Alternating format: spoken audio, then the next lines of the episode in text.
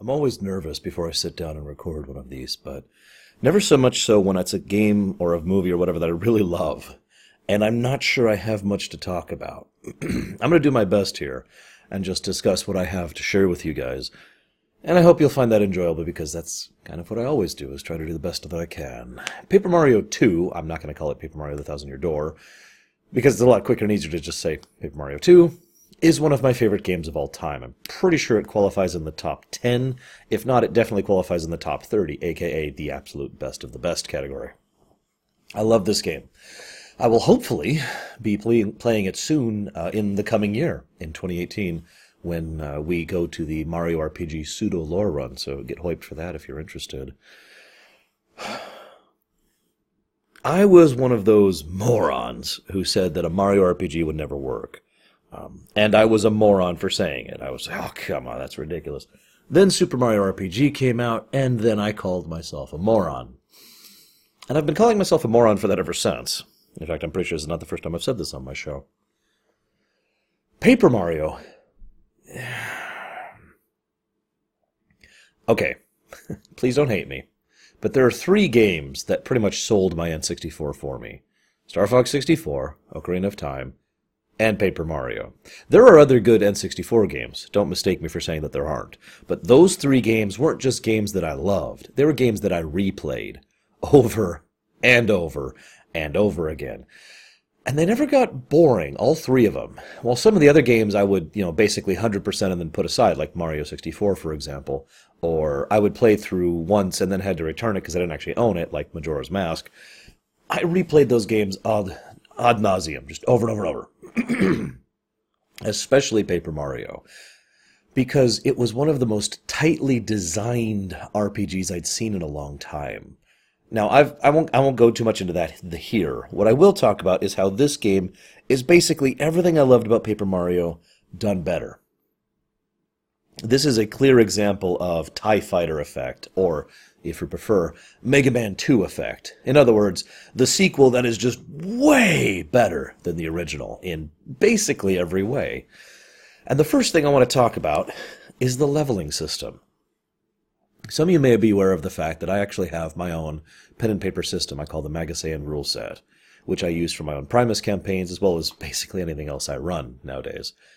And that rule set, I obviously did a lot of work trying to balance it and make it interesting and fun and blah, blah, blah, but a lot of the balancing math all came back to these games, Paper Mario 1 and Paper Mario 2. These are surprisingly well-balanced games. It's hard to properly explain it if you don't really know a lot about game design theory, so I'm just going to try and put it to you in very simple layman's terms. The best-designed RPG's leveling system and curve is one such that if you walk through the story, don't skip any fights, don't go out of your way to fight any additional stuff, you will be at pretty much the exactly perfect power level for whatever you're fighting for it to be a little bit challenging, but overall something that you can accomplish. That's pretty much the ideal leveling curve right there. And in both Paper Mario and Paper Mario 2, with only a couple of exceptions, the leveling curve and difficulty curve are basically straight lines. There's no arcing or anything like that. It's just whonk. It is brilliantly designed. One of the biggest ways it's designed is the variable experience you get for enemies. So you only need 100 experience to level, always, in Paper Mario 2. That's all that's required. But if you get any enemy group you fight gives you a certain amount of experience. Just to name an example right off the top of my head, if you fight a Goomba, and then a Koopa, and then another Goomba, you might get, for example, 6 experience. So there's 6 experience towards your total, 6% of a level, right? The thing is, every enemy in the game has a certain exp value for, like, its ideal level, and then once you are of a certain level above that, they start giving less experience until they only give 1. And when I say 1, I don't just mean 1 each, I mean 1 per encounter.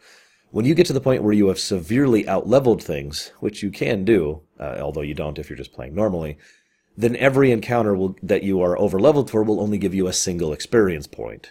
However, that is still valid and noteworthy because in Paper Mario 1, that wasn't true. At a certain point in time, they just gave you no experience. So after a certain point in time, encounters are basically just wasting your time. Here, even if you accidentally run into a lower-level enemy, you'll still get something out of it.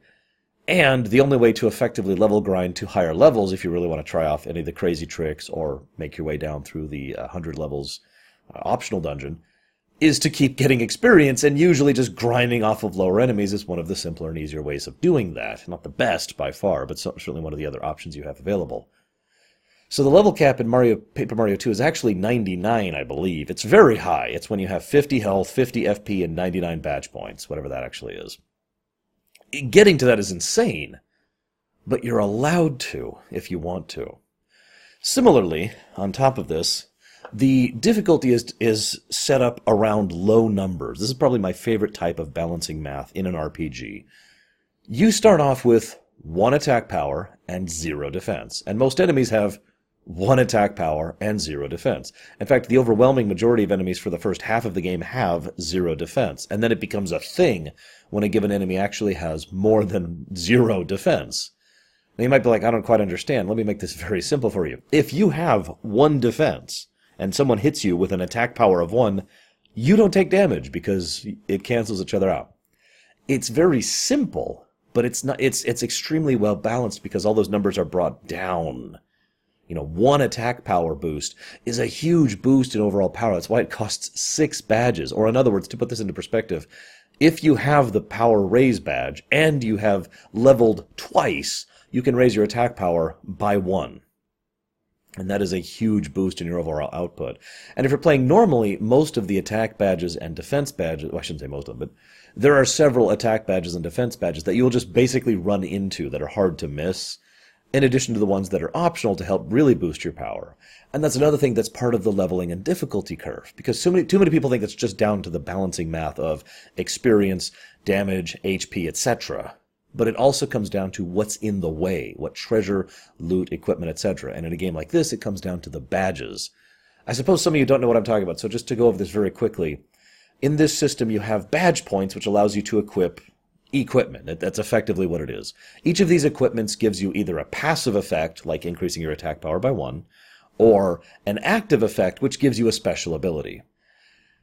The special abilities things are one of the weaker points of the overall game design of Paper Mario 2, because a lot of the special ability badges, the active badges as I call them, aren't actually that great. Some of them it's like sound cool and on offer plenty of options, if they actually worked as advertised or worked past like Chapter 2, which they don't. You know, the Sheep Stomp badge is a great example of that. However, there are still some good active badges, and most of the passive badges are good to one extent or another. This also lends itself towards one of the things I love most about really good, well-designed RPGs, and that's player customization. It's one of the things I love about FF6 to an extent, FF7, which I adore in, the materia system, and well, I'd say FF10, but that probably goes a little bit too far. But, I like the ability to set up combos. I like the ability to set up, okay, I want to try this, but I want to move this guy over here, and maybe if I have him do this. And the badge system allows you to do that. There's a lot of variety in your tactics that you can approach in this game. And, in fact, there's an entire chapter dedicated towards basically forcing the player to understand and learn and adapt to varying your tactics up on a fight-to-fight basis, which we'll talk about in a second. I also want to talk about the... that's the leveling curve, the difficulty curve, the equipment that's in your way, the badge system, etc. There's also a badge shop, which sells several fairly nice utility badges that helps you to progress through the game, especially if you're playing through it for the first time. And there's specialty shops that show up every now and again. There's the star badge shop, which you can encounter basically right at the beginning of the game, and start being able to turn your star bits into really powerful badges, etc., etc. One of the other things I like about this game, though, is that it's a Zelda game. Think about it for a second. The way you progress in Paper Mario 2 is you have what are effectively 3 different types of content that you make your way through. You've got what is effectively town content, which is when it doesn't have to be in town, but it's when you're talking with NPCs or advancing the story or maybe trying to learn about what's going on with this or, whatever. It's basically the barred social talking with people, quiz stuff, interactions, right? Which is a fairly large chunk of just about any RPG. Then you've got your dungeons. Now, the dungeons in this case are very Zelda-y. In fact, they're actually kind of a little bit Metroid-y as well. And it's no surprise. I mean, this is Intelligent Systems who's making this, and they do know what they're doing about certain things of game design, at least at this point in history. So we have...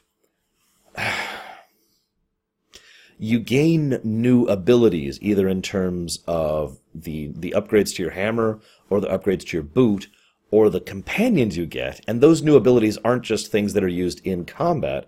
Those are things that allow you to progress and traverse the various dungeons and areas you're going through. In many cases, you'll run into something and you just can't proceed because you don't have the right tool for the job until you come back around through the dungeon later in order to process it. And then, of course, you have the combat. And there is, of course, a decent amount of combat, but most of it's skippable. I mentioned earlier, if you just make your way straight line through things and don't dodge encounters, you'll be about the right level. But you can skip almost every encounter in this game if you're paying attention quick enough or know their patterns, because enemies are active on the overworld. So, you know, in order for a Goomba to attack you, he has to wander over and actually physically run into you. So, you just... go around them or jump over them or whatever, and you completely avoid that encounter. Kind of like a lot of Zelda games. Not all Zelda games, of course. And the overall approach to puzzle design in the dungeons is extremely Zelda-y, in a good way. Rather than, okay, so you've got 5 rings here and 2 rings here, and you want to make sure the top ring is at the bottom. You know, that's a traditional puzzle, what I call a traditional or a classic puzzle. These are Zelda puzzles where, okay, so there's a thing up there, and I need to make an ice block over here and then slide it over here in some direction. I need to figure out which direction to slide it in so that I can ride it over and then jump off at the right moment to get the thing. You know, that's more of a Zelda puzzle-y. And you know what it is. You know what a Zelda puzzle is. You've played Zelda games before. You have played Zelda games before, right? And then, of course, you know, like I said, there's the combat, which is more interactive, and I suppose I should talk about that. I haven't heard a lot of negativity towards the combat in the Paper Marios. I do want to say this. So this is what I like to call active turn-based combat, which I just realized sounds like ATB, but that's not what I mean by it. I swear. Active turn-based. No, the point is... I got to come up with a new term for that. The point is that it is turn-based combat. You select your actions, and then you go, and then your partner selects their actions, and then they go, and then the enemy selects their actions, and then they go. You know, right? It's chung, chung, chung, chung. It's straight-up Dragon Quest, but or FF10 if you prefer. The difference is that when you, if you just say jump on enemy, you walk over and jump on them and do 1 damage and walk back. If, however, you go over, walk over, and as Mario lands on the enemy, you hit the jump button again, you jump a second time and do 2 damage. This is what I mean by the active turn-based combat, because you are actively participating in the combat. You can, there's always something you can do to improve your attacks, there's always something you can do to block, and there's even the super block, which is basically parrying, where you do damage to someone as they're hitting you. And in addition to adding a skill element to the game and rewarding you for that skill element, it also makes it more engaged, basically. It's not full action. You don't literally have to walk over and jump up and aim the jump just right and then stomp on the enemy, which would be a full action RPG. But instead, you select the menu option, and then you have the option of what is basically a miniature QuickTime event in order to make it better. I do like this system a lot. Let me make that clear. However, I do have to comment that I think I like it best in this game, the one we're talking about right here. In previous games, it was a little less... and not quite well designed. I'm not going to talk about that extensively here. All I'm going to say is that, for example, in Super Mario RPG, doing those 100 jumps was insane, and there's some other variables involved that make it a little bit trickier. In some later games, most notably the Mario and Luigi series, some of these inputs get a little bit too ridiculous the other way. Rather than being too threadbare or just hit A again, there's things in the Mario and Luigi series. Mario and Luigi Dream Team is a great example with the Luiginary attacks, which are just absolutely insane. The stuff you have to do to make some of those attacks happen. And here's the critical part. From a game design perspective, let's use one of those Luiginary attacks. If you use one of those attacks and don't do well, the damage output is pathetic. In fact, it's less than if you hadn't used the attack at all. So not only are you not being, you know, not rewarded for doing it well, you're actively being penalized for doing it badly. By contrast, in Paper Mario 2, with very few exceptions, you won't actually be penalized for doing it badly. The only ways that will happen is if the enemy is specifically designed to be anti-whatever you're using, which I'll talk about in just a moment. So, in addition to that, it's usually a lot more binary in Paper Mario 2. You can jump, and that does an additional damage, as opposed to you successfully get 2 or 3 or 4 stacks of Luigis in order to stomp on them doing 2, 3, or 4 variable damage. Make sense? Now, I said I'd talk about the enemies. That's another thing that Paper Mario 2 excels at. Early on, most of the enemies are basically, I'm here, or I can be knocked over, or I'm in the air, or I have some kind of spike on my head, and that's basically it. But the further you get into this game, the greater variety of enemies there are, and not just in the ways that they are defended or presented, but in their attack strategies. The AI, for lack of a better way to put it, varies, and there are certain enemies that basically reward you for fighting them in a very specific way or outthinking them, and otherwise would absolutely wreck you. Now, this is not unique to Paper Mario 2. Paper Mario 1 did this as well. But I think it adds a wonderful variety to the sequence of events and makes it so that basically combat doesn't get boring like it probably should. I'm not going to say that this game's overall design philosophy is perfect, but this might actually be the best balanced, most smoothly designed RPG that I have ever played in my life. So, I guess that's most of what I have to say about the gameplay. Usually I like to use these sections to talk about the behind-the-scenes stuff. Unfortunately, I have very little information to tell you about the behind-the-scenes stuff because there's just not a lot of information that I've been able to dig up. Super Mario RPG was made by a combination of several members working at Nintendo, as well as some people who would eventually become part of Intelligent Systems, and several people at Squaresoft, not Square Enix, this was before that. They made Super Mario RPG. It was awesome. It sold very well. So they were going to make Super Mario RPG 2. Rights issues happened. I'm not even sure of the details, to be honest with you. And instead they called it Paper Mario. Changed the aesthetic and basically handed it off to a completely new team. Then Paper Mario 2 happened, which was always designed to be a direct sequel to it. But here's the interesting thing. Near as I can tell, and it's worth noting I was not able to 100% verify this, but near as I can tell, it was supposed to be Super Mario RPG, Paper Mario, Paper Mario 2, were all supposed to be part of an overarching story. Not literally, I'm saying that wrong. Not literally one story across 3 games, not like the Mass Effect, for example, but rather strongly connected stories that were all part of one overall, series of events. Kind of how several of Star Trek The Next Generation approaches both character and setting continuity, for example, rather than a direct string continuity. Obviously, that did not come to pass. While Paper Mario and Paper Mario 2 do reference each other quite a bit, that's about as far as that goes. I've never been able to determine exactly why that is, but I do know that that intent was then rebooted into another game called Mario and Luigi Superstar Saga on the Game Boy Advance, which actually came out pretty much at the same time as Paper Mario 2, go figure. The first time and not the last time that will happen because, for example, Paper Mario Sticker Star and Mario and Luigi Dream Team both came out also pretty much at the same time. So, the Mario and Luigi series, by contrast, have a much stronger continuity between them. Events of the first game affect events of the second game, and characters carry forward in whatever changes or arcs they've been going through, and then same into the third game, and then same into the fourth game, and you get the point. Paper Mario 2 has several references to Paper Mario, but that's about as far as that goes, and Super Paper Mario... I would say by the time of Super Paper Mario, which is a good game, it's worth noting, that's more referential. Not actually literally, oh, hey, this thing happened a while ago. It's more like, hey, there's an Easter egg over there about one of the previous games, and that's as far as it goes. And then, of course, we know what happened with Sticker Star. Anyways, I also want to mention one other thing for you.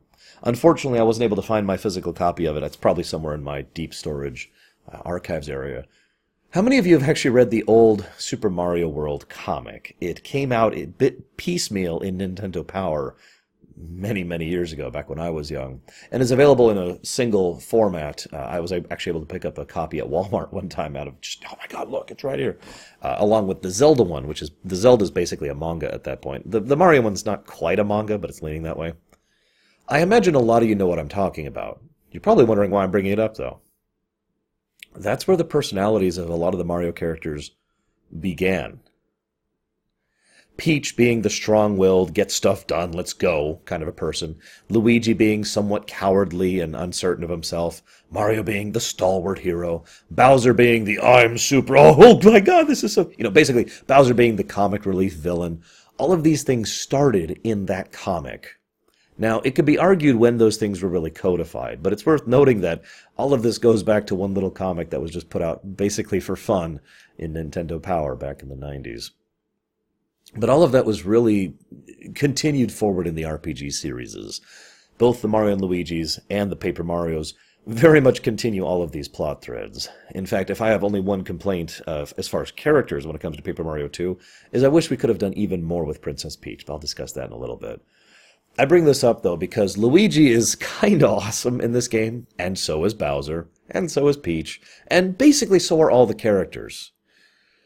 This is a very character-heavy game, and yet not really quite a character-centric game.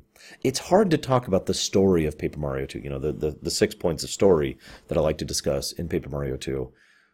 As much as I can other games. Most other games are designed, you know, there's a strong central theme that's just going throughout the entire work, or there's one cohesive plot, or the story is really focused on the characters. In Paper Mario 2, there's no focus story-wise. What I mean by that is nothing is being focused on more than anything else. There is a strong plot that goes throughout the entire game. It's very well handled. There's actually a great moment about midway through, which I'll discuss later, which just was like, huh? It is very well paced, and it's very well presented as you're examining through it, but each chapter also presents its own subplot, which, while connected to the main trunk of the plot, ultimately is just kind of doing its own thing. And each of those chapters also focus on characters, usually the local characters, but also fleshing out the recurring characters as well. One of the truly strange things about Paper Mario 2 is how many random NPCs you meet in chapters 1 and 2 that you continue to meet in later chapters, and in some cases become major quest NPCs by the time you get to whatever chapter is featuring them. I mean, a really good example of this is you can meet Flavio right out of the bat. You just, all right, you're in Rogue Port, you can go into the inn, and there he is singing his song about the Bossa Boom, right? How early do you see Gold Bob? And he becomes a recurring character. How early do you see General White, and so forth and so on? So there's there's a lot of characterization throughout this. Not as much character growth. Themes? If there is one theme to Paper Mario 2, it is the theme of tragedy. This is pretty much every major story and the individual chapter stories in Paper Mario 2 are all tied into the concept of things going badly, and ultimately it's not really anyone's fault per se. It's just a whole bunch of different victims. Some of this is debatable, of course. For example, in Chapter 3, it's debatable how much of a good guy or a bad guy that Grubba is. He comes across as distinctly affable, kind, and generally warm in his approach, even after his secret is revealed. And yet he is more than willing to do evil and vicious acts, in fact, frankly, horrific acts, as he's talking about it. But it is implied, if you pay attention, especially, there's a lot of hidden lore in the background in Troubles or in NPC dialogues or whatever in this game. So it's implied, if you pay attention to everything, that Grubba was just another fighter who wanted to make it big, who pretty much by accident stumbled onto how to utilize the Crystal Star and thus kind of became the person who was totally okay with effectively soul-draining people. Oh yeah, by the way, this game's dark. The Mario RPGs tend to be reasonably dark. Super Mario RPG itself was actually pretty damn dark. Paper Mario was pretty lighthearted. That was a switch away from that. But Super Paper Mario on the Wii is damned dark. Pretty much all the Mario and Luigi games are damned dark. But all of that could be argued, debatably, to have really started with this game. This game is unashamed, unafraid of just staring right at some very, very dark concepts and themes, including murder and being orphaned, like I said, mentioned earlier, ripping the souls out of people, mass hallucination, manipulation on an individual and on a grand scale, torture, imprisonment, enslavement. You know, there's several aspects of this game that go out of their way to address dark issues in the confines of a Mario RPG. In many ways, this game is probably one of the most Dragon Quest effect games that I've ever played. And yes, that's another Lorium's plug there for anybody curious. In fact, one of the things the game does right off the beginning, which I'll discuss whenever we get to this Mario pseudo-lore run, is it's like, all right, here's the opening area. There's debris everywhere. The buildings are not even fully paved or completed. There's a noose in the middle of town, and Mario gets robbed. All of these things just bam, bam, bam, bam, right off the beginning. And nowadays you look back and you probably don't even think about all this stuff. But at the time it was necessary to establish that tone. This is a dark story. It's dark for Mario. You know, we don't get into really, truly horrible things, things that I don't even want to see in my fiction. But it is dark, which is what I do want to see in my fiction, if that makes any kind of sense. I will also say that one of the other things that this game does strangely is it likes to flip-flop tonally. Some people criticize the recent Wolfenstein 2 New Colossus for having this exact same thing. And many other works... I'm not going to spoil, but say the recent Thor Ragnarok or the Guardians of the Galaxy films are another example of super dark, serious, but then silly. This game does that a lot. Probably the most egregious example is with Bobbery's Big Tail, and I'll get to that. So there's one last thing I want to talk about is a generalized thing about this game before I start getting down to specifics and going through the act structure, and that is setting. This game does more to establish the Mario setting, arguably, than any other game ever. Now, it's not like other Mario games haven't established the Mario setting.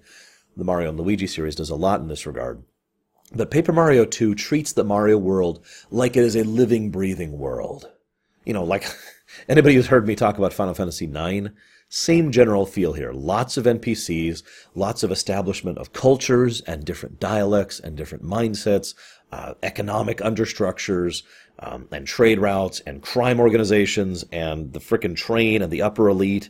We've got many, many aspects of establishment of technology and magic and the functionality of the very way the world works, the concept of a game over as a literal method of dying. We have undead in this game, for God's sakes. So there is a lot done to make this the world of the Mario setting. Now, of course, as I will discuss during the Mario RPG pseudo-lore run, there's basically three major continuities for the Marios in general, and this was only one of them. But to this day, when I think of things from the Mario setting, when I think of Mario concepts like the Shy Guys or, you know, the Bumpies, which are the little penguin guys, or if I think about, you know, the Koopas and what they're doing, or if I think about the Piantas, a lot of what I think about, the people or the culture or the society or the geography or the politics, all comes from this game. It does it everywhere. I'm not going to summarize it for you other than what I've already said. I'm not going to go down a huge list of all the things this game establishes. It just does a very good job of it, and I love it. So, I'm looking at my stuff here. Several of our secondary characters, the party members who join us, have character arcs. At least two of them have pretty... three of them have pretty definitive character arcs. Bobbery's character arc doesn't really happen on as he's a party member, per se. We actually kind of go through his character arc in order to recruit him. And then we've got Miss Meows, who's actually an optional party member, spoiler alert, who doesn't really have anything approaching an arc other than the fact that she really, really wants to kiss Mario's nose for some reason. I don't know, I'm not into noses, so that's up to her. I mean, she's a mouse, so I guess maybe. And then we've got... actually, I guess that's it for... Oh, no, then we've got Young Yoshi. Sorry, I knew there was someone else. The Young Yoshi, who actually doesn't have a proper name because you name him. He doesn't really have a character arc. He's young, and he comes across as a punk, and that's kind of it for him. The closest thing he has to any character development is the fact that he finally learns how to say the name Mario instead of Gonzalez, and that's literally in the ending. We kind of have the barest edges of a character arc for Madame Flurry, because she starts off, you know, and she's all about helping out these people, but she's basically on her own. And then she goes through this great adventure, and after finishing the adventure, she's like, I must go back to the stage, and I must share this story with the world, and she ends up doing that alongside Dupless, actually, so good on her. But that's about as far as she goes. No, the only characters with real character arcs in this game are Goombella, Koops, and Vivian. Now, Goombella's character arc is kind of a subtle one, because it looks like, her, if you're paying attention, and I'm sure you are, it looks like her tone and her presentation don't change throughout the whole game, except it totally does, because Goombella is the kind of character who puts on this brave front pretty much all the time. And yet it is Goombella who is the most wigged out or afraid of or otherwise affected by what's going on, pretty much in exact contrast to the facade she portrays. What happens throughout the course of the game is it gets to the point where, rather than being like, oh my god, you know, or reacting to things with fear or horror, she starts reacting to them with determination or bravery, in other words. She basically overcomes her own feeling of being just a Goomba. And it's actually kind of wonderfully subtle the way they do that, because she's a Goomba, you know? Also, Goombella better than Goombario, just saying. Not that I don't like Goombario, he's cool too. Koops is pretty obvious. Koops actually probably has the most truncated character arc, because his happens entirely within his own chapter, Chapter 1. You meet him, and you can actually talk to him earlier on, and he's just fairly... It's really kind of hard for him to talk normally, but... Never mind. I just, you know, not, and that's not shy per se. That's the wrong word. It's lacking in any degree of self-confidence. And I imagine a lot of you out there, and I certainly do, know what it's like to lack self-confidence. And that is Koops in a nutshell. He's very unsure of himself. Then Koops travels with the world-famous Mario through a giant, undead-infested castle to fight a building-sized dragon. I'm truncating a little bit, but this is what he goes through. And, lo and behold, he does actually grow up and mature a decent amount throughout the course of that story. And, if you're paying attention, his tone and presentation are very different from this point on. He doesn't stutter as much, he doesn't hesitate as much, and he is more willing to speak his mind. Now, I wouldn't be surprised if most of you don't know that, because most people probably don't keep Koops in their party, because gameplay-wise, he's kind of crap. But if you ever feel like doing a challenge mode just to see his lines of dialogue, by all means, keep Koops around. You'll see what I mean. The final one is, of course, Vivian. Funny fact, when I was streaming this, because I did a brief stream, I ended up playing the rest of it offline, but I did a brief stream to just kind of have some stream time while I was working on the pre-rumination notes. And I was like, so who's your favorite party member? And I got a few responses. You know, some people said Koops, some people said Bobbery. Bobbery's cool. The vast overwhelming majority of people said Vivian. Quick thing about Vivian. It could be argued based on translation issues, because there's actually more than a couple of gender confusions between Japanese and English in this game. Like, there's several times where it's referred to as one gender in one country and then another gender in the other country, so... All that matters to me is that Vivian, no matter which version you're playing, identifies as female, and therefore I'm going to keep calling Vivian a she. Vivian has a wonderful character arc, because she starts off as the quiet one, if you're paying attention. And then she has a couple of lines in Chapter 2 where she's obviously the berated one, but she's still the smart one of the three, paying attention and keeping up on things. I have heard some fan theorists say that Beldam was actually deliberately trying to push Vivian away, specifically so that Vivian would not be beholden to the Shadow Queen. There's actually a decent amount of evidence in this game, if you go digging, that Vivian has never met the Shadow Queen, but Beldam has. In other words, Beldam knows firsthand what kind of a nightmare that thing is, and Vivian is an innocent. Honestly, I kind of like that theory, and this is the kind of game to do little subtle things in the background like that, so it wouldn't surprise me too much. But I digress. Vivian's character arc is so obvious I don't have much to say else about it. I do, however, like the fact that Vivian decides to help you because you're nice to her. Which brings me to another thing I wanted to talk about really quick.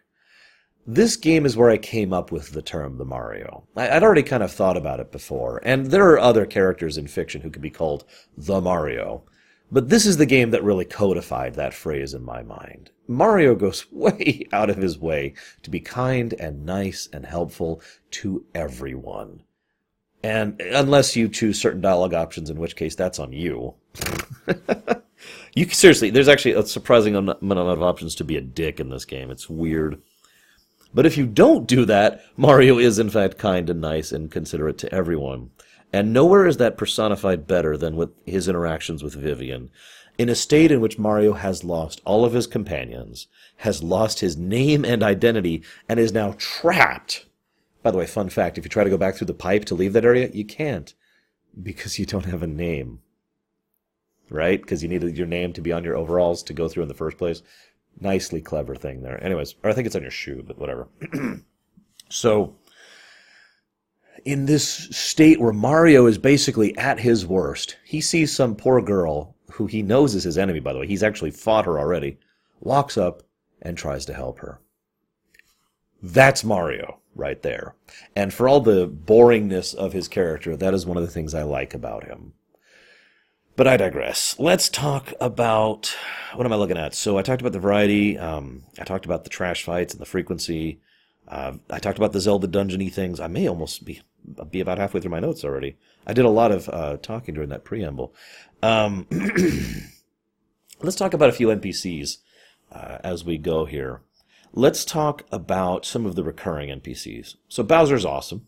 I don't actually have much else to add to that, except there's one scene about Bowser's I really want to add to it. There's a scene pretty far in, actually, where Bowser has just gone through this dungeon. He's like, holy crap, that was incredible. And Cammy's like, my God, you just wrecked that place. And then Rock Hawk shows up. Now, I'll talk about Rock Hawk in a minute, but what I love about it is, for those of you who don't remember, Rock Hawk was not an easy fight. He was one of the harder fights of that entire first half of the game. Rock Hawk attacks Bowser, and Bowser one-shots him. Just boom. I love that, because in my mind, being really, really strong has always been one of Bowser's character traits, as weird as that may sound. That for all his dopiness and for all his silliness, and for the fact that he legitimately cares about his people, again, this goes back to the comics and Super Mario RPG. It's also a recurring theme in Mario and Luigi 3. Bowser's Inside Story. For all of the fact that he's, he cares about his own people, he's a good boss, he's lighthearted and silly and funny and ridiculous, he's also a death machine. He is this incredibly powerful doom monster. I mean, again, not to spoil, but in Mario Odyssey, during the finale, we see just what an incredibly unstoppable badass that Bowser really is, as he should be. And I've always liked that that's always been a part of his character. It helps to add a little bit more to him, because if that wasn't there, then, well, he'd just be kind of pathetic, wouldn't he? Still endearing, but now he's... I don't know. Anyways, I like how they present that in this game. But I can't talk about Bowser without talking about Kammy Koopa. Now, I do have a question for those of you who actually know what I'm talking about. Who do you prefer, Kamek or Kammy? Now, I personally prefer Kammy, and Paper Mario 1 and Paper Mario 2 are basically why. She's the kind of person who... thinks she's evil, thinks she's a villain, but isn't at all. Like nowhere is this more apparent than her first appearance in this game, where she's like, yes, I have found Mario, and I found this crystal stars, and I also found this wonderful meadow, and I was thinking of inviting all the guys for a picnic there, because it sounded wonderful. I would, of course, invite you first. You like fried eggs, Bowser? That's Kammy in a nutshell. She's not actually evil any more than Bowser is. She's just, I guess, faux evil? I'm not even sure what to call that. It's a thing that you see every now and again in fiction, where there's someone who's like, ha-ha, I'm a bad guy, and they're not, right? That's very Kammy Koopa, and that's what I like about her. It's also interesting to note that they mentioned that she's the brains of Bowser's brawn, but I think it would be more accurate to say that she is the ultimate support mage. Even when you actually fight Bowser and Kammy, she is mean with the kind of spells she can use to buff, heal, and debuff throughout the course of that fight. You need to take her out pronto. Otherwise, that fight can be very rough. So, I do want to talk about tech briefly. Actually, you know what? Really quick. I want to contrast Kammy. I noticed this in my notes here. I want to contrast Kammy to Beldum. Now, I kind of already talked about Beldum. But it depends on your interpretation of Beldum as to which thing is more accurate. Is Beldum actually an unpleasant, horrible person? Because Beldum comes across as rude and crude the entire game. The whole thing. The only time she ever has anything even remotely redeeming is in the ending, and I'll talk about that later. So, if you assume that she was pushing Vivian away for her own good, that adds something redeemable to her character arc. But otherwise, she's just a monstrosity the whole time, and pretty much the exact opposite of Cammy. Cammy's the person who, like Bowser, is a good boss, you know, works well with others, is like, good work, you know, and giving praise to the Scout Paragoomba, or giving praise to the Koopas who show up, or whatever. Beldum is the one who constantly belittles those around her, whether it's Vivian or Dupless, and basically goes out of her way to be as unpleasant as possible to everyone, except whoever she's sucking up to, which is either Grotus or the Shadow Queen. Anyways, so... there's a lot of little small stories in this game, and I've decided for the sake of brevity to not list all of them. I just want to mention one that I kind of wish we could see more of. Paper Luigi! But no, that's true, I do want to see more of that. But what I would also like to see more of is the Jobbies and the Punies. For those of you who didn't really pay attention, while you're going through Chapter 2, which we'll talk about, there's a bit where you find out that the Jobbies and the Punies have kind of a racial war going on. That's been going on for some time, that the two forces have basically been duking it out for control of the tree for God knows how many generations. And, of course, there's hints there that neither side really wants to be involved in this war, and it's like, God, do we have to keep fighting each other? And Punio himself even says, you know, I actually met a Jobby once. He was pretty cool, and he was my friend, but he was a Jobby, so we couldn't be friends anymore. I kind of wish we'd seen more of that story. But no, instead we destroy the Jobby fortresses because they're on our way. Anyways, at least we never literally fight them. I also want to talk about Tech, who is kind of a recurring character. Now, Tech, for me, I have to admit that I have a lot of headcanon when it comes to certain characters, so let me just discuss what we know about Tech and what we know about Grotus. Tech is a computer built by Grotus who falls in love with Peach, and while he is to a degree endearing, he's not that engaging of a character. They do the, you know, computer falls in love trope pretty well, but it is still the classical trope, and that they don't really do much with it. It's just, you know, straight on the edge kind of a thing. Grotus is very evil, like in complete contrast to Cammy, or Bowser for that matter. Grotus is someone who actually wants to, and I'm just going to quote him here, create a world for him, create a world under him, by him, for him. You know, it's very Tarkin-type character, selfish to a fault. Brilliant and powerful, too, which is kind of a mean combination. If you'll forgive me, I'd like to share a little bit of headcanon with regards to Grotus, because I want to do that. I like the idea that Grotus is such a brilliant egotist, and he is a pure egotist. And even when he literally is about to be killed, he can't believe the fact that he's losing. It doesn't even process for him. I like the idea that he was so brilliant that he invented this cybernetic upgrade, because he does have cybernetics. He actually looks kind of like a toad, if you're paying attention, too. So I like to think that he was a particularly brilliant toad who designed this thing for him, and was like, behold, and made this whole battle body and the augments and the new brain cybernetics and whatnot. And it wasn't perfect, because he isn't actually that smart. He's very smart, but he's not that smart. And so it's imperfect. The flesh to cybernetic implants and connections aren't perfect. So to summarize a little bit, he's in pain pretty much all the time. But he can't change it or upgrade it, because that would mean admitting that he did something wrong, or that his own design was flawed. So internally, he's constantly hating these upgrades because he can't admit that he made a mistake and refuses to turn away from it in his own stubbornness and pride. Just a little bit of additional stuff there I thought about him. Anyways, now, I'm looking at my notes here. I think we can go ahead and start talking about the acts. So, this game, while it is an excellent game in its own right, really to properly appreciate this game and what it does, because this game in many ways is a subversion of your typical JRPG, you have to have played some JRPGs first, and it especially helps if you played Paper Mario first. Now, as I think I made clear, I love Paper Mario. I replayed the hell out of that game. But it is a very patterned game. Go to new area, right? You know, brief intermission, very brief intermission back at Toad Town.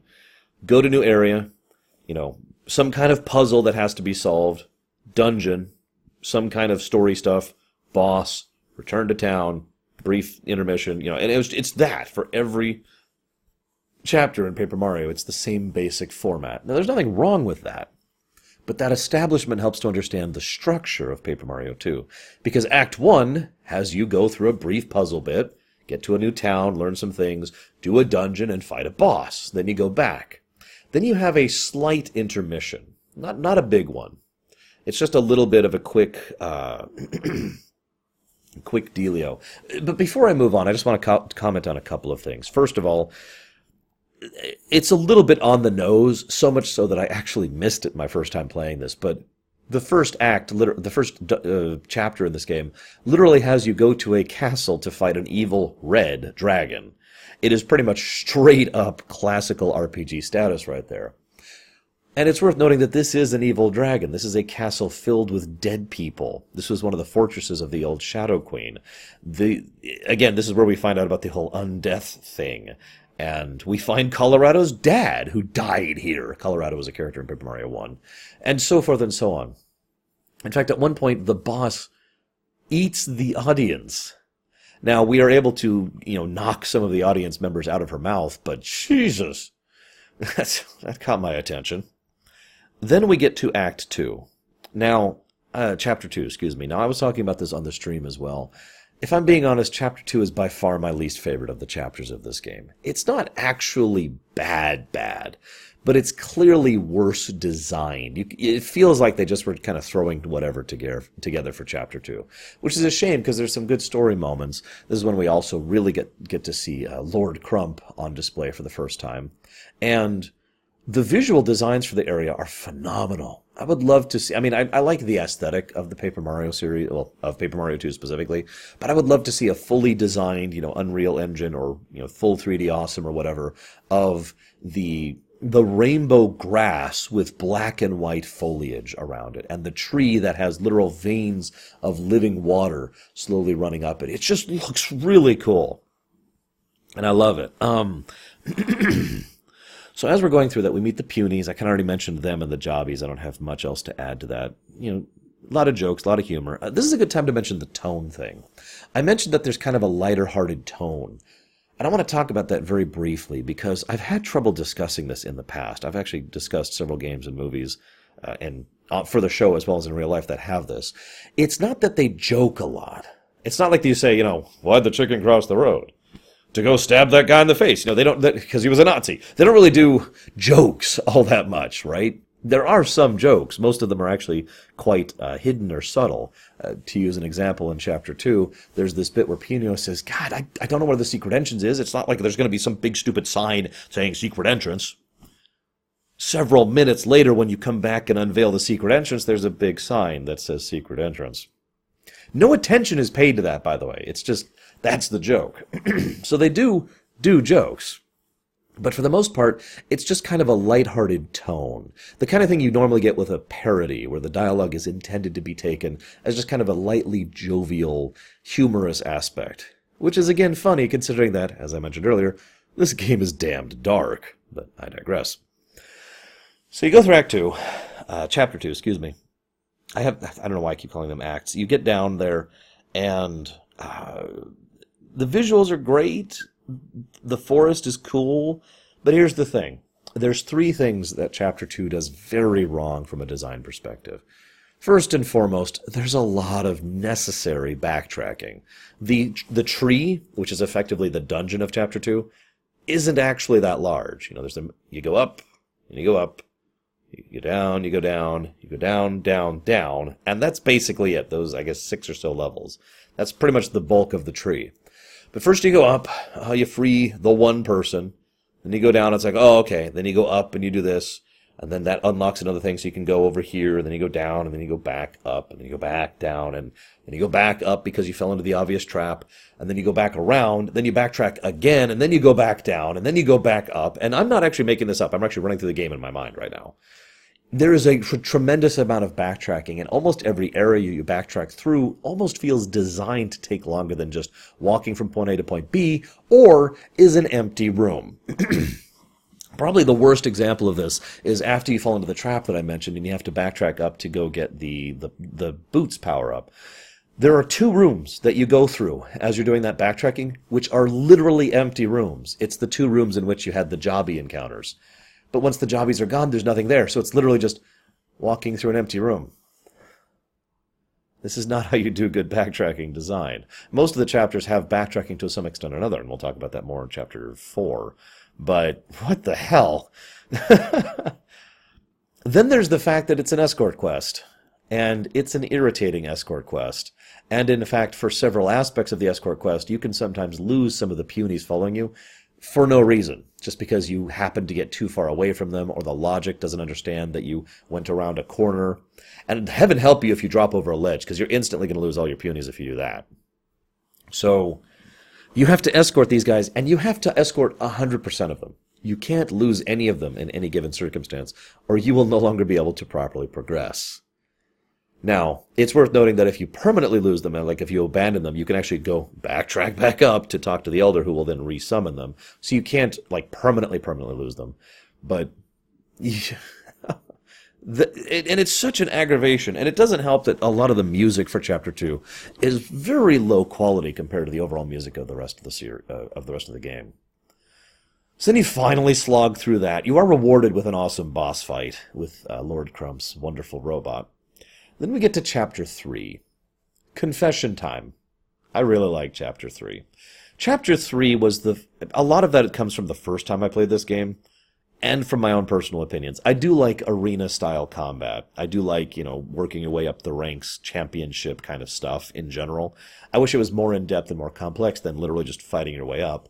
But Chapter 3 does several things very right, and a few things very, very wrong. First of all, the things that it does very wrong is the early half of the chapter drags a lot, because it's go up to what is required of you is sign up for a new match, and it's always the same dialogue. Like, it's almost exactly the same dialogue, except for the requirement of the fight, which I'll talk about in a second, and, who you're fighting, and that's it. So, sign up, go through the whole intro, you gotta fight these, let's get rumble, general, and then you fight, then you go back, and then you do it again and again and again and again and again. It happens several times. You have to do it, I think, like 19 times or something, or 21 times. I forget which. But either way, you got to do it a lot. That's what I'm trying to say. It gets old. But then there's a lot of things that it does very, very right. Chapter 3 is when the difficulty does take a noticeable upcline. But that's... Upcline? Is that a word? Goes up a bit. Because in order to progress, you have to fulfill certain objectives for certain fights. Now, in some cases, and it's pretty rare, but it's possible to get a specific objective for a fight that you actually can't do. If you're wondering what I mean, like, don't use your jump command. Get hit 5 times. Don't use items. Appeal to the audience. Don't swap out your partner. Don't let your partner attack. Use a special power, and I think I'm missing a few there. Oh, yeah, and wrap it up in 5 turns is one of them. So there's several additional requirements, and you have to do these. These are mandatory. You can't skip these. You have to do them to progress, and they are randomized. So it is possible to get a pretty crap one. But at the same time, if this had been a little bit more carefully designed, rather than randomized but specifically designed, it would encourage the player to try out new things, because that is actually what it does. Chapter 3 is when the game stops you for a bit and says, okay, you got to learn how to play this game now. Chapter 1 and Chapter 2 were just normal, typical stuff. Now we're going to start challenging you. And several of the later fights are actually pretty damned rough, especially with the challenges on top of them. The Coupinator, the Red Chomps, Hamma, Bama, and Flare. All of these are pretty rough fights just on their own right. And then you have to do it while getting hit 5 times or whatever, right? I do like that it encourages you. I do like that it challenges you, and I do like that it basically forces you to push out of your comfort zone and break new boundaries. I do think it could have been better designed if those challenges were manually crafted specific to the fight you're about to fight, but I digress on that one. Now, I also want to say, Chapter 3 is when I fell in love with this game. Like I said, I'm a bit biased, because Chapter 1 is town, dungeon, boss. Chapter 2 is Town Dungeon Boss. Chapter 3 is Arena. Chapter 3 takes the standard status quo and completely spins it around. It does. It is structurally, it's completely different from every other thing. It still has some dungeon Zelda dungeon style sections as you go through and learn more about the plot that's going on. And it does still have a boss at the end, who's we'll talk about in a second. But it also plays with your expectations. We meet several recurring characters here. King Koopa K or whatever, the yellow Koopa. We meet Grubba, of course, Macho Grubba. I already kind of talked about him briefly earlier. But, you know, this affable, kind-hearted kind of, hey, what's going on? Also, I'm secretly eating the souls of my people. And it's never stated outright, but it's made pretty clear that the people whom he consumes their souls die when he, sometime after he does that. Like, the only exception to that was Prince Mush himself, and he has no memory of what happened in the intervening time. Yeah.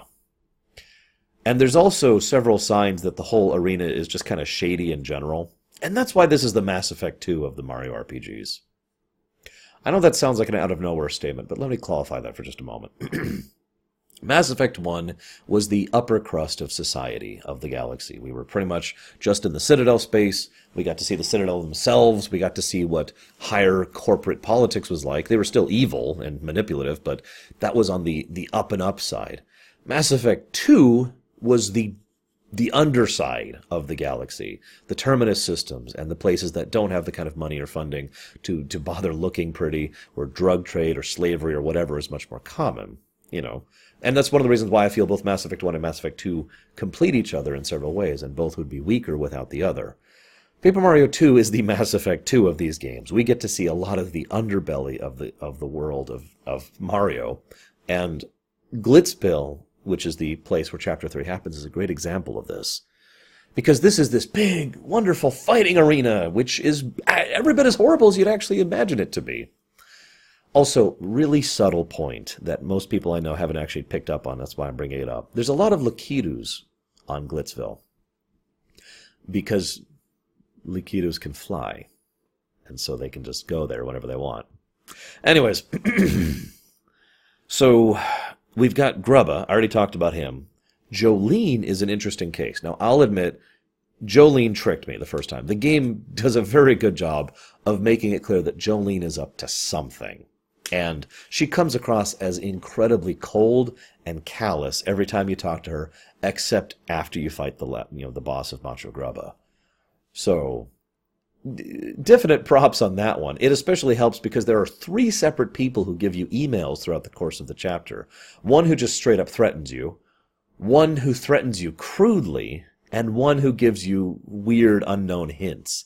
And the way it's structured makes it... If you're playing for the first time, Grubba is the one who is the most likely candidate for the one who's giving you the hints. Jolene is the one who's the most likely candidate for the one, threatening you. And then Rockhock is the one who's threatening you crudely, because that one's really obvious.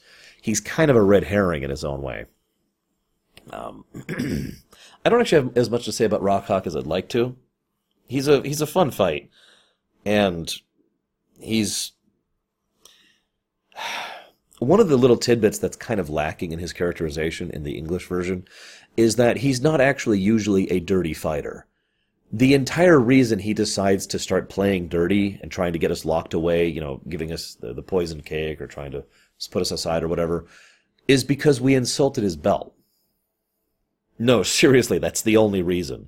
We said his belt was fake. He didn't understand that. He thought that meant, I am the champion. Like, in Japanese, he flat said, I am the champion. I am the champion.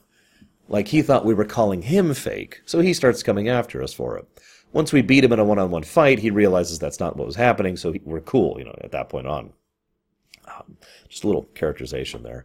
But as you're going through this whole mystery thing, one thing I want to point out that I do like about Chapter 3, just really quick before I move on, is that after almost every fight, all but I think 5 of the 19 or 21 fights, you can leave, go out, go to the juice shop, go talk to people, and there's either little new tidbits of dialogue or new little events or whatever that you can interact with that gives you something to do other than just mashing the fight meter over and over again. It does help to flesh out the chapter significantly. But Chapter 4 is back down to... you know, everything being normal. But this is a good time to talk about the Princess Peach sections and the Bowser sections. Now, Chapter 1 had a brief interlude with Peach and then a brief interlude with Bowser. But both were, for all intents and purposes, cutscenes. They were controllable cutscenes, but it was still talk to people, and that's the extent of the gameplay. Chapter 2 and onward starts having the actual Princess Peach sections. And I've been using this term to refer to this type of gameplay ever since, although I think I actually came up with the term in Paper Mario 1, but the point remains. A Princess Peach section is a specific type of a meanwhile elsewhere, where you jump over to another viewpoint that you wouldn't otherwise see on your protagonist's viewpoint. You learn more about what's going on, either in terms of character, or in terms of plot, or in terms of setting, or whatever. You know, sometimes it's foreshadowing, sometimes it's thematic, but you learn additional things about the story, and you are doing it from a new perspective, which has new gameplay to help flesh that character out. Just to be as blunt as I can, there are several other games that I think that could stand to have more, or any, Princess Peach sections in them. For example, FF15 comes to mind immediately. So I like a good Princess Peach section in a game. The Princess Peach sections are usually puzzles of slowly increasing complexity as you go throughout. Then you do the Bowser sections. Now these are funny, because I have a feeling that some people don't really understand the point of these, that they think, oh, it's just to do a retro stage, which isn't what you're doing, because you're not doing a retro stage. The Bowser stages are not retro stages. They are built based off of old retro stages, but the entire point is to showcase Bowser in a humorous tone, and yet at the same time show the complete difference between him and Mario. Mario goes through stage 1-1 by jumping and getting the power-ups and avoiding things. Bowser goes through stage 1-1 by eating meat, becoming gigantic, and destroying everything in his path. And that's the point, really. So each one of these Bowser sections is designed not just for the sake of the retro, which is good in its own right, but to specifically add to that, rather than just, here's level 1-1 again, doing something with it. So then we get to Chapter 4. This is when we go to Twilight Town. This is arguably one of my favorite chapters. I shouldn't say one. This is one of my favorite chapters in the game, because this is when the game gets cute.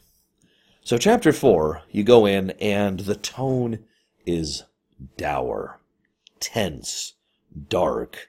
And I don't just mean because it's Twilight. Everyone there speaks morosely and slowly and about how unpleasant things are. There are no less than 5 separate occurrences that I counted, I might have missed some, as you're going through the town in the first section of Twilight Town, where you talk to someone, wander away, and then a bell rings, and if you go back to check on the person, which you don't have to do, it's fully optional, but if you go back to check on them, they're not there anymore, they're just a pig. As in a literal pig. They've been cursed. And you get to see this town slowly descend into this. In some cases, it's kind of humorous, but for the most part, there's a lot of genuine tension and I don't know what else to call it, just this dour mood, this melancholy going throughout the tone and the arc of it. Especially when, and there's this one part where you go to the gatekeeper, and he's like, no, you can't, until you get permission, okay. So you go to get permission, that person's a pig. Okay, well, let's go back to the gatekeeper. Nope, he's a pig now. You know, one by one, this town is being destroyed. So then you go across the Twilight Path. This is the part of Chapter 4 that sucks, because the Twilight Path is, I think it's 2 trips this way, and then like another 2 trips this way, and then 1 trip this way. It's relatively long. It's several screens. Most of the enemies on this path are brutal. If you know what you're doing, you're fine. But every one of these are enemies that are specifically designed to have basically one trick. And if they get that one trick off, they wreck your face off. These include hypercleftas, by the way, if you know what that means. So, mean stuff. And you have to backtrack through it, I think, a total of 3 times in the chapter. And that is the downside of Chapter 4, the backtracking. God, I feel like I've said that already. Here's the thing, though. After you go through, so when you're playing this the first time, you go through this long and difficult track, and you get to this spooky, creepy-ass chapel. It's like, okay, and you go through this whole thing and you finally ascend, and the overall tone, the music, it's very dark shading colors. And then you see Dupless, who has a little party hat and a silly thing and a silly tone. It's like, hey, Slick, what's up? And instantly the mood is broken. Then you fight Duplist, you defeat him, and the chapter's over. I will admit without shame that I left the game on for a very long time. In fact, I actually thought my game locked up the first time this happened. For those of you who have not played this game, and the off chance you've actually been listening to me for the last hour... God, have I been talking for an hour? Anyways, if you haven't actually been listening to me and you've not played this game, at this point in the game, Dupless, walks off, the chapter end thing plays, and the camera stays focused on Dupless's ghost, which is laying down there. And the moment you hit jump, the ghost jumps up, and that's you now. This is when the game starts really playing with you, because now you have to play as Mario who has lost his identity, as in the very concept of his identity. Even though Dupless is running around in your body with your name and acting nothing like you, because he has magically claimed your name, everyone thinks he is actually Mario. This is when you can't leave. This is when I mentioned earlier, you're at your worst and you go befriend Vivian, who is another shadow creature, actually. So that's appropriate. And there's a lot of great stuff it does. If not for the backtracking, Chapter 4 would be brilliant. Because then you have to go through several other little sections and you have to basically make your way back to town, figure out what's going on, recruit Vivian, make your way back to Chapel. This is when that backtracking really comes in. Do another part of the Chapel that you couldn't even reach before. A whole new section of the dungeon in order to try and find out. Basically, you have to find a letter. Because Dupless has told you, again, it's really playing with you. Dupless has told you, if you guess my name, I'll go ahead and help you out. But the P, I believe it is missing from the put insert his name thing. So even if you know his name, you literally can't put it in.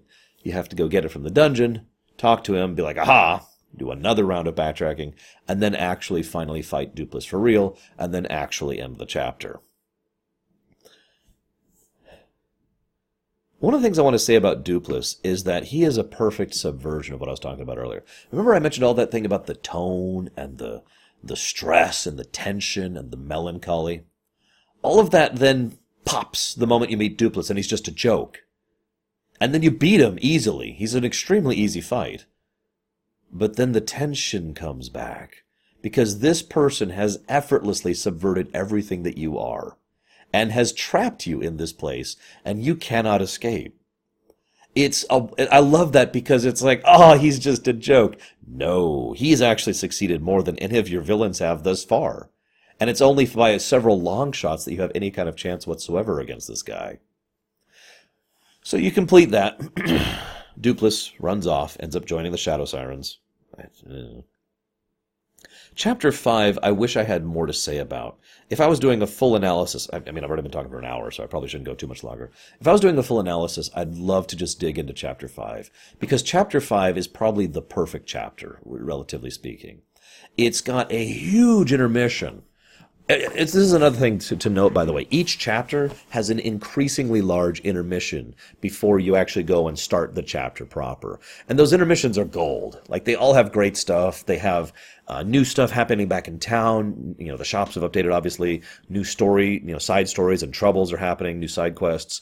Luigi has been continuing his story. It's awesome. I love it. I want Paper Luigi. I'm not kidding about that. I don't even care if you make it the same frickin' game as his story about the Waffle Kingdom. Just give me Paper Luigi. And then, and there's this recurring theme with Don Pianta, which I had a ball voice acting, by the way. And his criminal empire, and you trying to work through and with him. I'm not going to go in too much into the detail on that. It's good stuff. Apparently they were supposed to be Yakuza in the original Japanese version. I kind of like the Mafia tint better. It seems to fit the Piantas more. But anyways, I digress. So you get this huge intermission, and then you find out Flavio, which is another character I loved voice acting. And Flavio is one of those characters that should be more annoying than he is, but ultimately is just a buffoon who is full of himself, but actually has real talent and knows when to put up or shut up. And it's rare that you see that kind of buffoonery type character who has those limitations on him. And he's actually very helpful at one point in later on in the chapter when you're actually fighting with this mega ghost death pirate. And almost every aspect of Chapter 5 is basically a better... How do I put this? Like if you were to take the base model of the Paper Mario 1 chapters, you know, town, dungeon, boss, right? It's that, but better. Like they polished it into this completely new, like, rather than a square, it's a cathedral kind of a thing. I know that's a terrible analogy, but that's what it feels like, because you have this long, wonderful intermission with lots of awesome stuff, great character moments, and genuinely heart-rending stuff. And then you get Bobbery, who's awesome. I already talked about him. You get Flavio, and you go on the ship, and then the ship sinks, but then you start over on the new island, and you've got to do some island stuff. But there's not too many enemies here. And the enemies use completely new types of tactics from what you fought normally. So you really have to change up your strategies, unless you've gotten a certain number of badges. Then you go into the underground area, which again has completely new type of enemies, which again use completely new strategies, and it's probably the most platformy of all of the dungeons, with the possible exception of Chapter 7's dungeon. So you have to make your way through this very action-intensive dungeon, which is also relatively short, so it never overstays its welcome. And there's plenty of good story stuff there. And then you fight a boss who is basically a completely non-standard boss compared to what we've fought so far. It's actually three bosses in a row, each of which has very low health and a lot of tricks to completely mess you up. And I love that. I love the way they do that. Then you beat him, and then you go fight Lord Crump again, which is awesome. I guess I don't have much else to say about Chapter 5. And then there's Chapter 6, my other favorite chapter. Yeah, I like a lot of chapters in this game. What do you want from me? 3, 4, 5, and 6 are all awesome. Because Chapter 6 is the train chapter, and oh god, it's gorgeous, it's wonderful. Chapter 6 has an absolutely gargantuan intermission before you get there. I think it's actually the biggest intermission by far, at least as far as mandatory intermissions. And then you go onto the train, and it's a luxury train. And then you spend the next hour or two or three on a train ride, getting to know the people, interacting with them, and it's all character. It's hugely character-focused, because each one, and I do mean 100% of the NPCs on that train have a name and a characterization and a little bit of a backstory that you can learn about them, or in some cases, a lot of backstory. Gold Bob is there. I mentioned him earlier. He's back. Toodles, she was actually another recurring character. She's there as well. We find the Valley Girl waitress who, you know, is totally into this, but it's got some sentimental value and some junk for me. And I'm just gushing. Forgive me. It's great stuff. It's absolutely great stuff. I love going through the chain section and learning about these people. It's basically one long town section in what would be a typical RPG, intermittently interrupted by a few small bits of puzzle solving. Then you have a straightforward dungeon, which is actually quite boring, and most of the reason why is because this area was hit pretty hard with the development thing. There are several things that we've been able to data mine about additional bosses or fights or bits of the dungeon or dialogue that were supposed to be at the train stop that aren't there. It has been theorized, and I agree with this theory, that basically there's a whole chunk of that that's missing. And the main reason I say that is because in what is overall an extremely polished and well-designed chapter, in an extremely well-polished and well-designed game, this train station's just like, all right, here's a dungeon.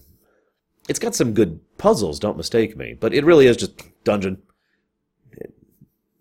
Although it does have this very clever maze mechanic, which I actually like as well. But anyways, then you get to a town.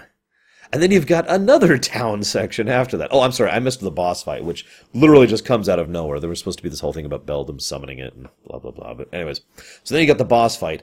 That boss fight's pretty rough. It's probably one of the hardest mandatory boss fights in the game, actually.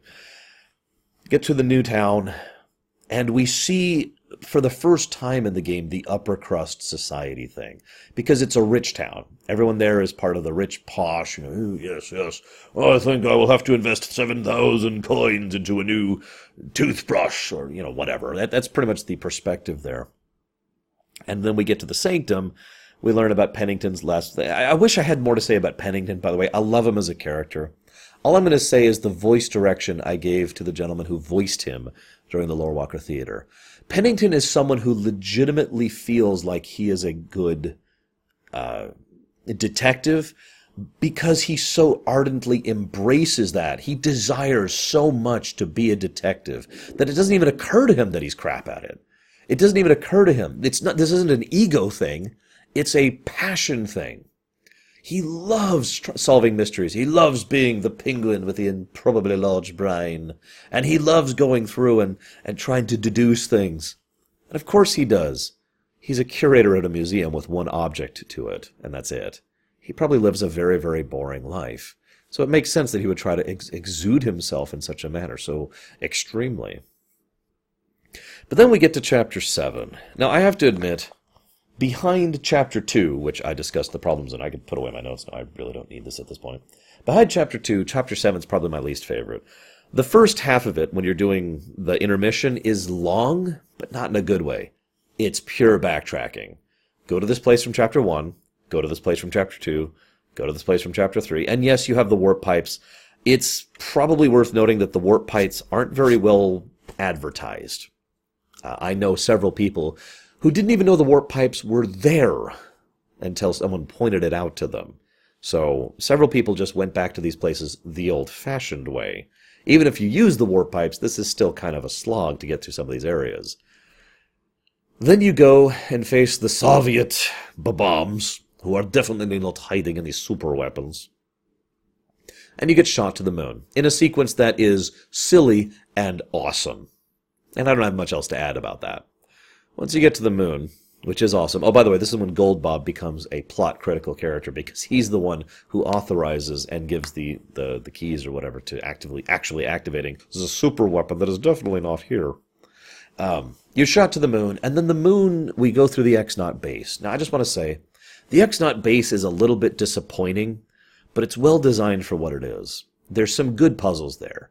But it's basically, if you were to look at the layout of it, you know, there's the four levels or whatever, and there's the central area. So each side area, with two exceptions, has a puzzle of some kind, either a platforming puzzle or a memorization puzzle or a reflexes puzzle, and I think that's basically covers all of them.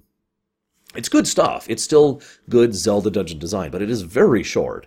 Then you fight Lord Crumb for the last time. He goes blasting off into space, you go down, and then begins Chapter 8. Let me say that I love pretty much everything about the finale and buildup of this game. You go through first of all, you meet Professor Frankly, who, this is actually kind of brilliant. It's actually Dupless, but he does a very good job of hiding himself. He actually only he basically only gives himself away in two very minor ways. Both of which, unless you're paying attention, you probably missed your first time playing. He leads you in, and you have this long, grueling, brutal dungeon with lots of Zelda-style dungeoning, and lots of combat with very mean enemies. We also kind of learn as we're going through the Shadow Temple, or excuse me, the Shadow Queen's Lair, a little bit more about the Shadow Queen herself. I'm only going to share one tidbit for you, because I think this makes the point. She used to decorate her environs, her home, with the bodies of the people who opposed her. Opposed, not supposed. Yes, really. Have I mentioned this is a dark game? There are actually corpses here and there throughout the entirety of the dungeon. And she keeps around a giant dragon, just in case, you know, you have any issues there. And we hear about these tormented souls who have been literally kept around as signposts and just all sorts of really horrible crap. Then we fight Grotus. He's a pretty rough fight. And in fact, unless you're built very specifically for him, he will destroy you. Immediately after fighting Grotus, you fight Bowser and Cammy. Also, one of the best boss songs in, like, ever, when you're fighting Bowser. I'm just saying. Then Grotus goes up and encounters the Shadow Queen. Revives the Shadow Queen, blah, blah, blah. She comes out. And I want to take one moment to say one thing about the Shadow Queen. The Shadow Queen is considered one of the most evil characters in all of Mario. That may not sound like a big deal, but it puts her right up there with Dementio and Fawful is the other two who kind of occupy that top slot. Which one is more evil is going to be kind of a matter of opinion. In terms of scale, in terms of what they had accomplished, it probably goes to the Shadow Queen. From a more personal touch, it might go to Fawful. Either way, all three of them are really, really, really horribly evil, unabashedly, nightmarishly evil people. From my own villains list, Shadow Queen is a classic Type 4 villain. She likes killing and torturing people. And she likes people submitting to her.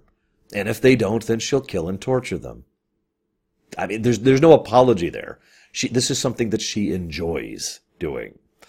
And I want to mention one other moment. I mentioned this game has a nice plot. Well, it actually has a two-layer plot. Most of the plot of the game is about finding these crystal stars. And crystal stars, you know, it's like finding the crystals in Paper Mario, right? And it's always stars in a Mario game, so these are some kind of thing, right? These are actually tools the Shadow Queen herself crafted, specifically to act as magnifiers for her power.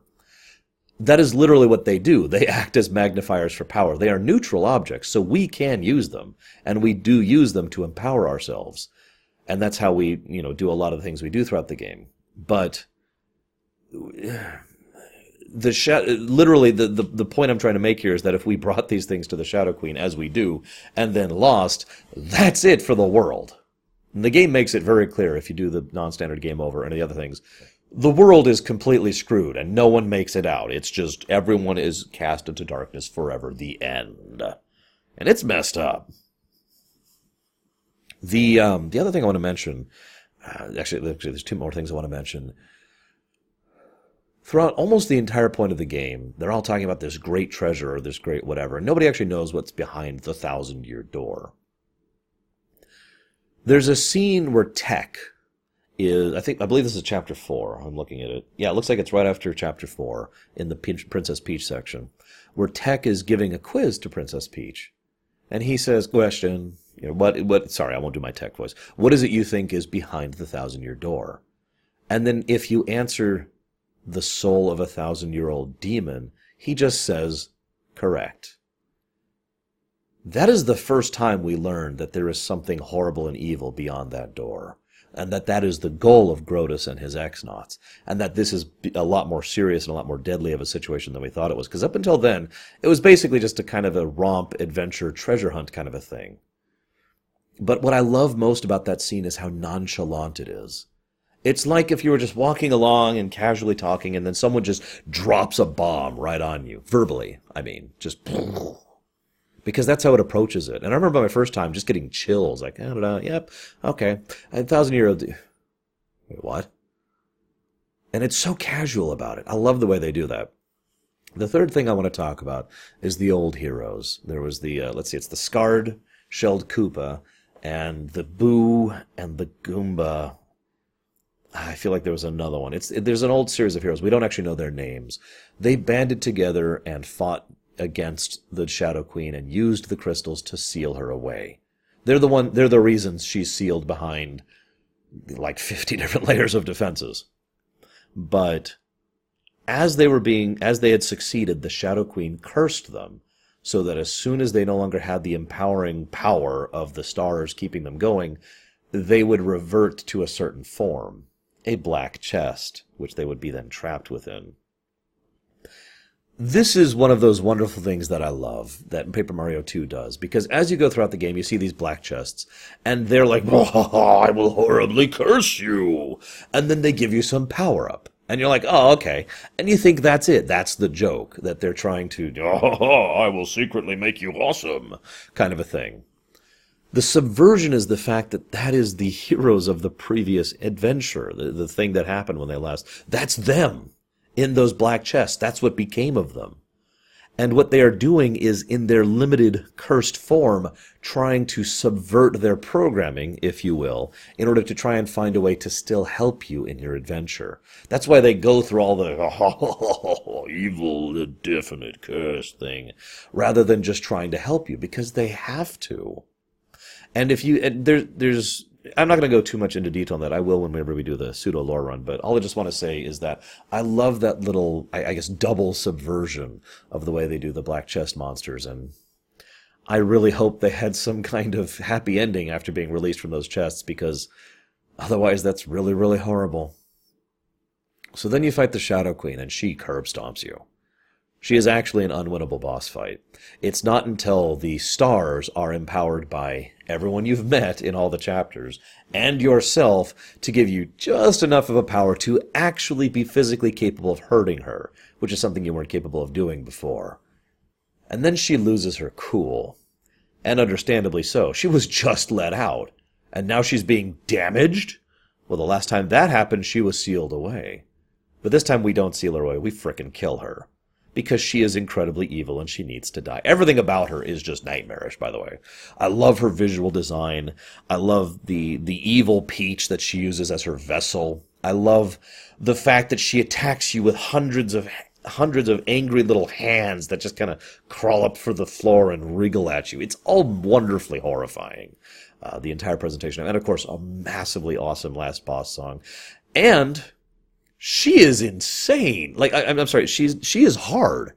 Now, there are, of course, tricks you can do. It's pretty easy to use the badge system if you know what you're doing to either get duplicate badges or to set yourself up to wreck things. But if you're not abusing the badge system, even if you're very high level, she is rough. She is a very difficult boss fight.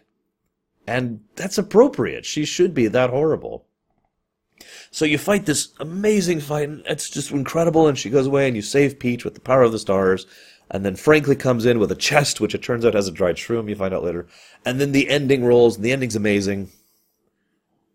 Then the game does something very wrong and very right. Let's talk about the wrong thing first. I almost feel like this was Miyamoto's influence. I know that's my bias talking, so I apologize, but I almost feel like someone just says, there has to be a happy ending. Because Tech died during the course of the story. But in the ending, Tech's fine. On the moon base that self-destructed. Also, Beldum is fine. Grotus is still alive. Along with Lord Crump, who I remind you was literally shot out into space. What? And I really feel like that was a massive misstep. In fact, for anybody who watched the Laura Walker Theater, and I encourage you to do so, we put a lot of effort into that, you'll notice that I edited the ending a bit to get rid of those aspects of it, so that Tech dies, Lord Crump dies, Grotus dies, and they actually stay dead, rather than just, hey, we're back, we're hanging out in Posh Sanctum for some reason. But then the game does something very, very right. It lets you keep playing. Paper Mario 2 has an honest-to-God post-game. And not just you can keep doing all the side quests and the lore stuff and the optional challenges that you already hadn't done. New additional stuff opens up after you've beaten the game. And it allows you to go through and make 100% save. And that's awesome! And I love that. The only thing that would make it even better is if it had New Game Plus. Man, I have talked way too much about this game. I hope you'll forgive me for this. I love this game. Thank you very much for the chance to talk about it. I will be seeing you guys next time.